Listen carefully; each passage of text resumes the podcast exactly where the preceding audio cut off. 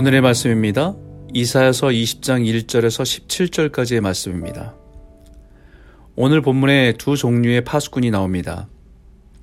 한 종류는 세상이 세운 파수꾼이고 또 다른 종류는 하나님께서 세우신 파수꾼입니다. 먼저 첫 번째 세상이 세운 파수꾼은 5절에 세상이 자신들의 식탁을 베풀고 먹고 마시면서 세운 존재입니다. 세상은 자신들의 방식대로 살아가면서 혹시 위험이 임할지, 재난이 임할지, 전쟁이 임할지 알리기 위해서 파수꾼을 세웠습니다.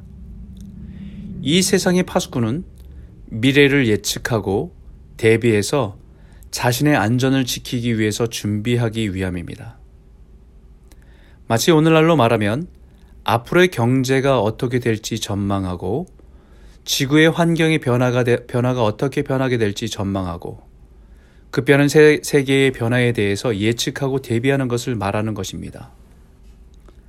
세상은 자신들이 누리고 먹고 마시는 잔치에 빠져서 흥청거리며 살아가고 있고 그 모든 잔치는 이절에 말하듯이 누군가의 것을 속이고 빼앗고 약탈하여서 얻게 된 것들입니다. 승리 도취에서 잔치를 벌이고 먹고 마시고 하는 잔치에 취해 있다는 것이지요. 그러나 이제 그 잔치는 끝났습니다. 5절 이후에 미래를 예측하고 대비하던 파수꾼이 고관들을 향해서 일어나 방패에 기름을 바르라고 외칩니다. 재난이 닥쳐옴을 알리고 있는 것이지요.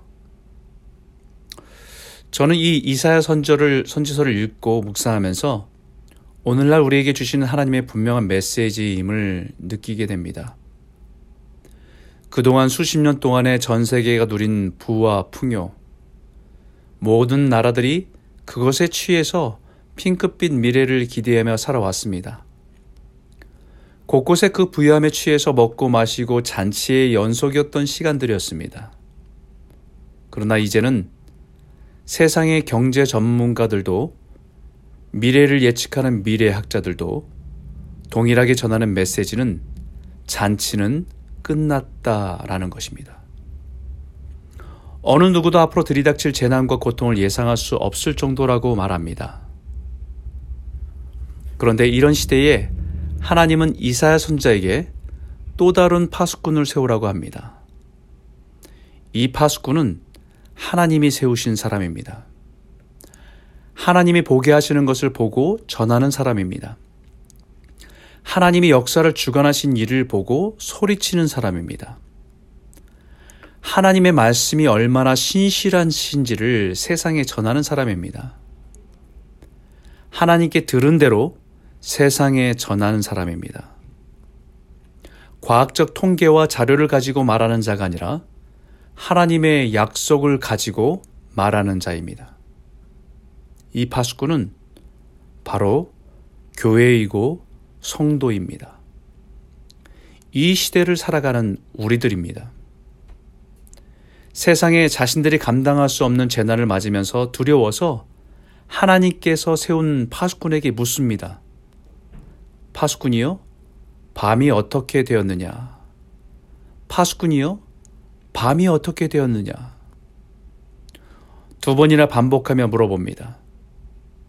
인생에 찾아온 밤과 같은 고통을 직면해서 두려움이 질려갔고 그 고통의 어두운 밤이 얼마나 오래 가겠냐는 질문입니다.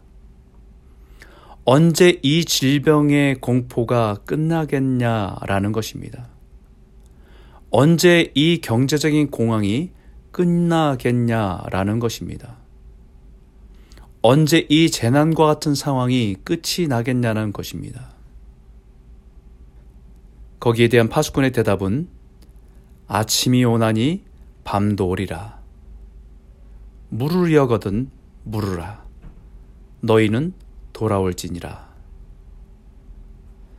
고통의 밤이 지나 반드시 아침은 올 것입니다.